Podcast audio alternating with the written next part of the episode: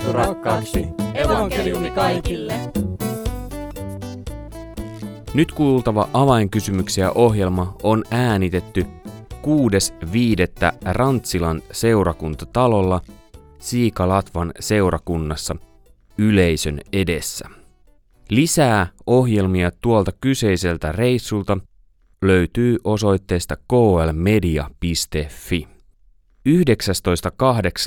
kuullaan Raamattu avain ekstrassa matkakertomus tuolta reissusta.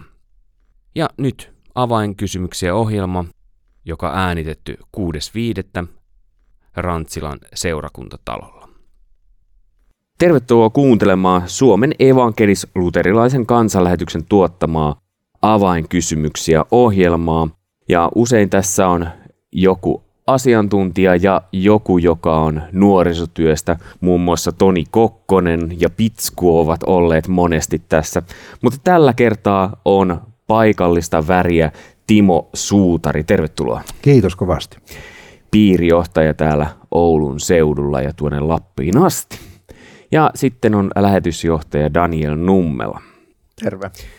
Useimmiten tässä keskustellaan niin, että meillä on 1 tai 2 kysymystä, mutta kokeillaan, päästäänkö 15 minuutissa siihen lopputulokseen, että vastaukset on 3 kysymykseen.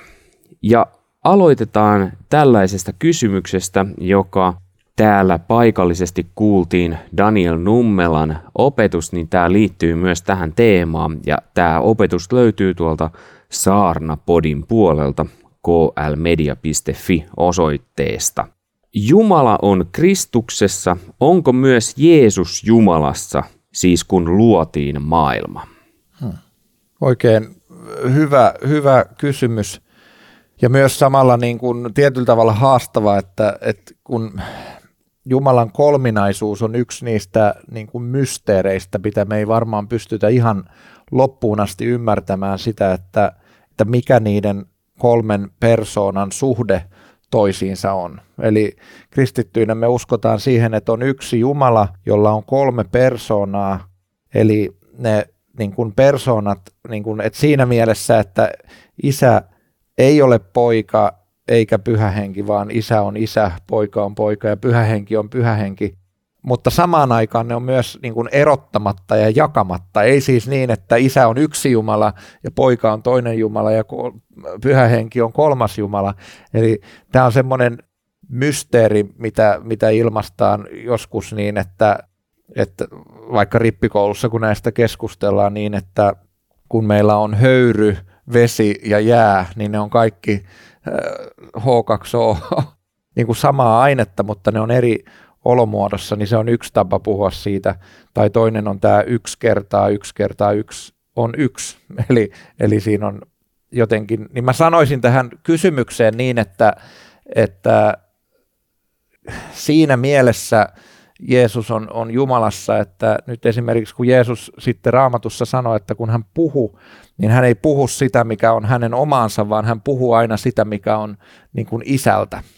Eli se, mitä Jeesus puhuu, niin sitä myös Isä puhuu, eli ne ovat erottamatta sama Jumala ja menossa samaan suuntaan. Mutta ehkä tämän tyyppinen avauspuheenvuoro. Kyllä. Timo. Tämä oli hyvä selvennys ja Jeesuksen jäähyväispuheessa taitaa olla sanat, että minä olen Isässä ja Isä on minussa. Että kyllä Jeesus on Jumalassa sen mukaan. Hei, ennen kuin mennään seuraavaan kysymykseen, niin sä sanoit sanan mysteeri. Niin kuinka paljon me voidaan jättää niin kuin avonaiseksi asioita niin sanotuksi ja ajatella, että nämä nyt on mysteereitä ja kuinka tervettä on aina vaan tutkia jotain mysteeriasiaa? No mä ajattelen niin, että tutkiminen on tietysti tervettä ja kuuluu tähän ihmisluonnon uteliaisuuteen, mutta monet asiat on semmoisia, että ne ei ihan pohjia myöten välttämättä meille aukea. Esimerkiksi voidaan varmaan teoreettisesti jollain tavalla tutkia tai arvioida, että mitä Lasarukselle tapahtui, kun hän oli jo kuollut ja sitten Jeesus herätti hänet 3 päivänä kuolleista ja ihmiset sanoivat, että mitä sä sinne enää meet, että se ruumis haisee jo, mutta hän tuli sieltä elävänä ja Raamattu kertoo meille näistä ihmeistä tai että miten kun sanotaan, että Jumala puuttui moneen asiaan. Esimerkiksi eräänä päivänä päivä kesti pidempään kuin israelilaiset sotia, sitten he pysyivät voitolla. Tai sitä, kun kerrotaan, miten oliko se Joosua, kun rukoili vai Mooses ja piti käsiä ylhäällä. Ja niin kauan kun kädet oli ylhäällä, niin Israel oli sodassa voitolla ja sitten kun ei enää jaksanut, niin sitten kaverit piti käsiä ylhäällä.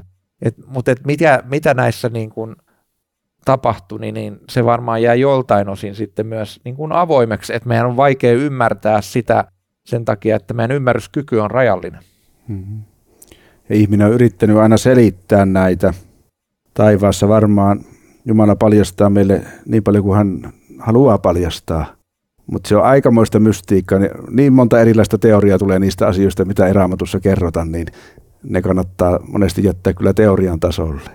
Ja tähän tulikin mieleen ehkä semmoinen niin kuin yksi parempi esimerkki, kun tämä ensimmäinen voi olla hankalakin. Mutta siis ehkä paras esimerkki siitä, että miten meidän on vaikea ymmärtää, on se, että kun Raamattu puhuu ehdottomasti siitä, että Jumala on hyvä ja että Jumalalla on hyvä tahto kaikkia ihmisiä kohtaan. Ja sitten me nähdään kuitenkin samaan aikaan, että on semmoista kärsimystä, jolle ei löydy mitään selitystä. Niin siinä on että miten ne pelaa niin kuin yhteen. Niin mä ajattelin, että se on semmoinen asia, joka jää meille tässä ajassa kyllä niin kuin mysteeriksi. Ja se selviää sitten taivaassa. Esimerkiksi on kohdannut paljon ihmisiä, joilla on joku läheinen henkilö, joka ei tunne Jeesusta. Ja me tiedetään, me Raamatusta luetaan, että Jumala tahtoo, että kaikki ihmiset pelastuisi. Ja sitten me nähdään, että monet ihmiset rukoilee jonkun ihmisen puolesta, ja sitten ei kuitenkaan kaikki ihmiset tule uskoon. Ja se on yksi näistä mysteereistä myöskin. Aina on. Juutalaisilla oli varmaan se tapa, että he halusivat selittää melkein kaiken. Että jos lukee juutalaista kirjallisuutta, niin siellä on kyllä kaikki selitetty, mutta ei se vakuuta.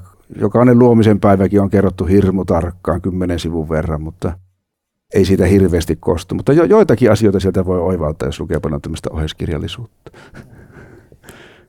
No hei, sä Daniel mainitsit, että meillä on ystäviä, jotka ei tunne Jeesusta, niin heillä saattaa olla tämä seuraava kysymys oikeastaan huulilla, joka meillä tässä onkin tulossa. Eli mitä kristinusko tarjoaa tämän päivän ihmiselle? Joo, tämä on tärkeä kysymys, että onko se sanoma, mitä kristittyinä me halutaan viedä eteenpäin, niin ajankohtainen tämän päivän ihmiselle. Ja mä ajattelen, että se on entistä niin kuin ajankohtaisempi. Et mun mielestä se kristinusko tarjoaa niin kuin tietyllä tavalla kaiken. Et se tarjoaa sen pohjan, joka voi kestää. Se tarjoaa oikean suhteen tähän elämään ja ennen kaikkea sen elämän antajaan, eli Jumalaan. Ja musta tämä näkyy Japani, missä me oltiin työssä, niin siellä se näkyy tosi hyvin siinä, että jos elämän arvo on sellainen, että sun arvosi mitataan siinä, että kuinka hyvin sä oot onnistunut tässä elämässä, niin sitten jos yritys menee konkurssiin tai saa potkut tai tulee avioero tai tapahtuu joku muu tämmöinen elämän iso niin kuin katastrofi yksittäiselle ihmiselle, niin silloin ei jää oikeastaan välttämättä mitään jäljelle. Ja tämä on yksi syy, minkä takia Japanissa hirveästi tehdään niin kuin itsemurhia. Kun mä ajattelen, että mitä kristinusko sitten tähän opettaa ja vastaa, on se, että jokainen ihminen, jokainen meistä on itsessään arvokas. Vaikka meidän vanhemmat ei olisi halunnut, että me synnytään, niin Jumala on tahtonut, että me ollaan olemassa ja tahtoo tänä päivänä. Hän rakastaa meitä ja sen takia me ollaan arvokkaita, riippumatta siitä, miten me ollaan onnistuttu. Timo, kun tulee ihminen vastaan, joka on uskosta osaton ja hänellä on tämä kysymys, niin miten sä ilmaiset sen asian hänelle? Kyllä mä sanoisin, että kristinusko antaa elämälle tarkoituksen selkeästi ja suunnan. Mä pidän vähän outona, kun monet papit tai viisaat sanoo, että ei tätä elämän tarkoitusta oikein voi tietää. Että kyllähän meille kerrotaan niin selkeästi elämäntarkoitus, että se on elää yhteydessä Jumalaan ja päästä hänen tykönsä kerran, että tämä on huikeeta. Muuten olet ilman tarkoitusta. Nyt on tarkoitus elämälläsi.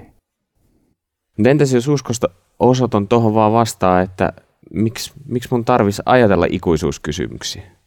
No Raamattuhan vastaa tähän, että yksi että me ei koskaan tiedetä sitä, kauan meille on annettu elinaikaa. Siellä on kertomus tämmöisestä menestyneestä miehestä, joka toteaa, että nyt mulla on asiat hyvin, että kokoan omaisuuteni näihin aittoihin ja nautin elämästä. Ja sitten Jumala sanoi hänelle, että sinä hullu, että ensi yönä minä vaadin sinun elämäsi. Ja tavallaan jos joku sanoo, että mitä nämä niin kuin mua koskettaa, niin jokaisen ihmisen elämä päättyy kerran. Ja silloin se iso kysymys on, että olemmeko me sinut sen kanssa, että mitä silloin tapahtuu. Ja kadotuksen ja taivaan todellisuus tulee joskus ihmiselle mieleen ja eteen, niin se on hyvä, että se tulee ajatuksiin. Mä luulen, että me ehditään tuohon 3. kysymykseen. Elikkä miten pysyä mukana kristittynä nopeasti muuttuvassa yhteiskunnassa? Ja tässä on ehkä taustalla tässä kysymyksessä, nythän kun meille tulee näitä kysymyksiä, niin monesti mietitään just sitä, että sillä kysyjällähän voi olla taustalla jotain, mikä ei ole siinä kysymyksessä. Että siellä voi olla monia kysymyksiä taustalla. Mutta tässä voisi kuvitella, että tässä on taustalla se, että kun itse kristittynä on ne tietyt arvot, ja sitten arvot murskaavasti muuttuvat siellä ympärillä, niin miten siinä pysyy mukana? Ja varmaan on tärkeää, että keskustellaan pienissä porukoissa ja seurakunnassa, että miten suhtaudutaan johonkin uuteen ilmiöön. Että kaikki pitää kyllä koetella. Varmaan rokotukset herätti paljon puhetta, netin käyttö. Kaikki muuttuu. Ihmisen ikää ollaan jo pidentämässä keinotekoisesti. Me ollaan toisaalta ihmeissään, mutta kyllä ihminen tien löytää. Kyllä me rukouksen kautta varmaan saadaan ymmärrys, että miten tässä on hyvä elää ja toimia. Ei muuhun voi kyllä luottaa. Onneksi Pyhä Henki on oppaaksi annettu. Kyllä on vaikeita kysymyksiä paljon, sen myönnä itse, että monesti kipuilee hyvin arkisten pienten asioiden kanssa. Sitten vaan tulee rauha. Niin ehkä yksi semmoinen, mikä auttaa musta on se, että jos puhutaan vaikka niin kuin eettisistä arvoista, nyt vaikka avioliitto on ollut viime aikoina Suomessa pinnalla, niin se, että tietää, miksi itse uskoo jostain asiasta tai ajattelee niin kuin ajattelee, niin musta se auttaa siinä, että vaikka ympärillä mentäisi lujaa ja kaikki huutaisi, että tohon suuntaan pitää mennä, niin jos itse tietää ja ajattelee vaikka näin, että Jumala on puhunut meille Raamatussa ja meidän tulisi elää hänen tahtonsa mukaan. Ja sitten jos tietää, että okei, että mä ajattelen niin, että kun Jumala sanoo Raamatussa, että ihminen on luotu mieheksi ja naiseksi elämään, niin kuin parisuhteessa, joka optimaalisesti kestää koko elämän, niin silloin jos joku sitten sanoo, että joku muu on niin kuin tavoiteltavampi tai yhtä lailla tavoiteltava elämänmuoto, niin sitten mä ajattelen, että ei se pidä paikkaansa. Ja silloin mun ei tarvitse lähteä niin kuin siihen niin kuin hätäilemiseen tai sen ajan hengen mukaiseen toimintaan mukaan. Mitä te ajattelette sen suhteen, että nyt kun me ollaan täällä seurakuntatalolla, eikö tämä ole seurakuntatalo? Joo, on hyvä. On oikeassa paikassa. Niin tuolla ympärillähän koko ajan tapahtuu muutoksia, mutta me ei olla nyt tietoisia siitä, että mitä kaikkea siellä tapahtuu. Että kuinka paljon ja tarkasti kristityn pitäisi seurata kaikkea ilmiötä? No mä ajattelin, että ainakin niin voi sanoa, että kristittyinä meitä ei ole kutsuttu elämään vain jossain bunkkerissa toisten kristittyjen kanssa, vaan osana tätä maailmaa ja yhteiskuntaa ja vaikuttamaan siihen. Ja sillä tavalla musta semmoinen luontasa, että seuraa mitä ympärillä tapahtuu, niin kuuluu ihan normaalisti tähän elämään. Kyllä. Ja varmaan jonkun ihmisen tehtävä on seurata hyvinkin tarkkaan. Ja voi olla palveluksi seurakunnalle, kun joku tuntee jonkun tietyn asian taustat ja alan hyvin tarkkaan, niin voi muita sitten valistaa. Tätä on haastavaa. On. Haastavaa on ja haasteita on varmasti monenlaisia ja niiden äärellä nousee lisää kysymyksiä. Kiitos oikein paljon Daniel Nummela ja Timo Suutari ja hyvä kuulija. Jos kuuntelit tätä ja sulla heräsi joku kysymys näihin asioihin liittyen tai muuten Raamatun äärellä, niin kansanlähetysmediasta eli klmedia.fi, niin siellä on oikeassa yläreunassa 3 sellaista viivaa, niin niistä kun painaa, niin siellä on palautekohta, niin sen kautta voit lähettää tähänkin ohjelmaan lisää kysymyksiä. Minä olen Mika Järvinen ja toivotan sinulle oikein hyvää viikonlopun jatkoa. Moi moi!